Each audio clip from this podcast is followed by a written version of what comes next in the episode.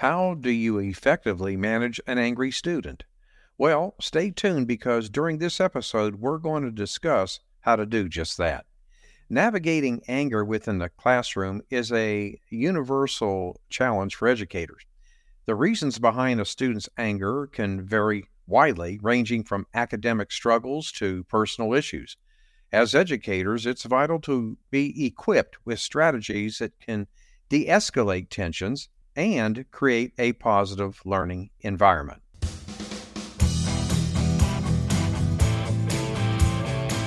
Welcome to episode 166 of the Teacher Rockstar Podcast, a platform dedicated to sharing tips and strategies for new teachers. Our goal is to provide insights from the research and promote best practices empowering new teachers for a successful classroom journey. I'm Steve Hiles, your host, an education coach, course creator, and developer of educational products. In today's episode, we're going to discuss how to effectively manage an angry student. I will be discussing four points. All right, let's get started here. Point number one understanding the root cause. Okay, so to effectively manage an angry student, it's crucial to delve into the root causes of their anger, obviously, right? Academic challenges, peer conflicts, family issues, or internal struggles can all contribute to heightened emotions. Let's take a closer look at academic challenges. A student who consistently struggles with a particular subject may feel frustrated and powerless, leading to an outburst. By identifying these challenges early on, educators can tailor their teaching approach, offer additional support, and help the student build confidence. Now, on to point number two, which is empathy and active listening. Empathy and active listening from the foundation of effective communication and conflict resolution. Now, these skills are instrumental in creating an environment where students feel heard and understood. That's very critical here. Empathy involves more than just acknowledging the student's feelings, all right? It requires that educators step into the student's shoes and understand the world from their perspective. Active listening, meanwhile, is an art that involves not only hearing words, but also paying attention to body language and nuances in tone. Okay, I want to share some practical tips. Now, here are some nuanced tips for incorporating empathy and active listening into your teaching practice. Okay, the first one being body language. Pay attention to both verbal and nonverbal cues. Sometimes what isn't said speaks volumes. Number two, reflective responses. Instead of immediately providing solutions, reflect on what the student has expressed. This shows that you are genuinely engaged in the conversation. And the last point I want to make about this is cultural sensitivity. Be mindful of cultural differences that may influence communication styles. Understanding cultural nuances enhances your ability to connect with students. Okay, we're going to be right back after this message. Are you a teacher facing daily challenges that leave you feeling exhausted and overwhelmed? From unruly classrooms to demanding schedules, it's time to address the struggles head on. Imagine this walking into a classroom where students are engaged, enthusiastic, and eager to learn. Picture a teaching environment where your lesson plans seamlessly captivate every student's attention making your job not just manageable, but truly rewarding. Introducing our solution, a treasure trove of resources, strategies, and expert insights designed to empower teachers like you. Our newsletter is your gateway to proven classroom management techniques, innovative lesson plans, and the support you need to thrive in your role.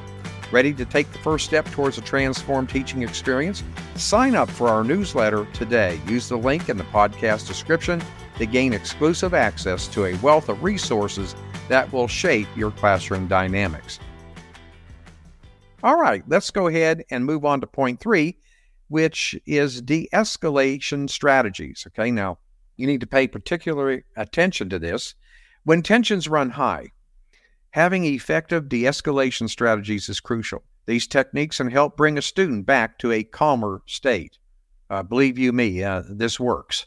De escalation involves understanding the triggers and providing tools for the student to regain control. For example, if a student, let's say, is overwhelmed, suggesting a short break or a calming activity can be very beneficial. However, it's important to tailor these strategies to individual preferences, okay?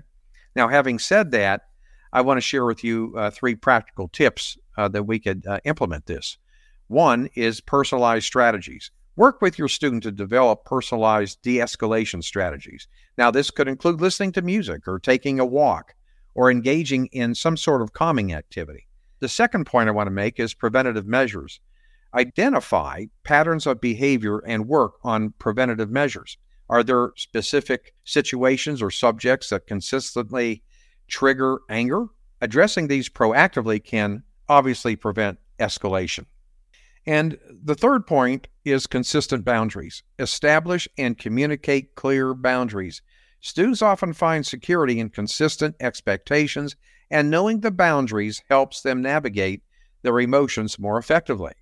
Moving on to the last point I want to make is communication and collaboration. Effective communication is the cornerstone of a positive classroom environment. It not only involves conveying information, but also fostering collaboration between educators, students, and parents. Open lines of communication extend beyond the classroom. Collaborative efforts between teachers, students, and parents can create a support system that addresses issues before they intensify. Regular check ins and transparent communication build trust and a sense of community. Take your communication skills to the next level with these practical tips I'm going to share with you here. Okay? One is peer mediation. Encourage students to engage in peer mediation. Sometimes conflicts can be resolved more effectively when students work together to find solutions. I know I've used that strategy many times through my uh, teaching career, and uh, it has served me well. And another point I want to make is student involvement. Involve students in decision making processes related to classroom rules and expectations. I think you will see that this pays off tremendously. When students feel a sense of ownership, they are more likely to adhere to guidelines and contribute positively to the classroom environment. Okay? All right, my friend, that brings us to the end of today's episode on managing an angry student. It's clear that a nuanced understanding of the root causes, coupled with empathy, active listening, and strategic communication, is essential in creating a supportive learning environment. Remember, teaching is not just about imparting knowledge, but it's about understanding and guiding individuals. Before we wrap things up on the Teacher Rockstar podcast, I want to express my gratitude for tuning in. I'm Steve Hiles, your host throughout this journey. Thanks again, and we'll see you same time, same place next week. And remember, my friend, you got this. The Teacher Rockstar Podcast with your host, Steve Hiles. We hope you've enjoyed this episode as much as we have. Make sure to hit that subscribe button and join our growing community of teacher rockstars. Until then, thanks for listening.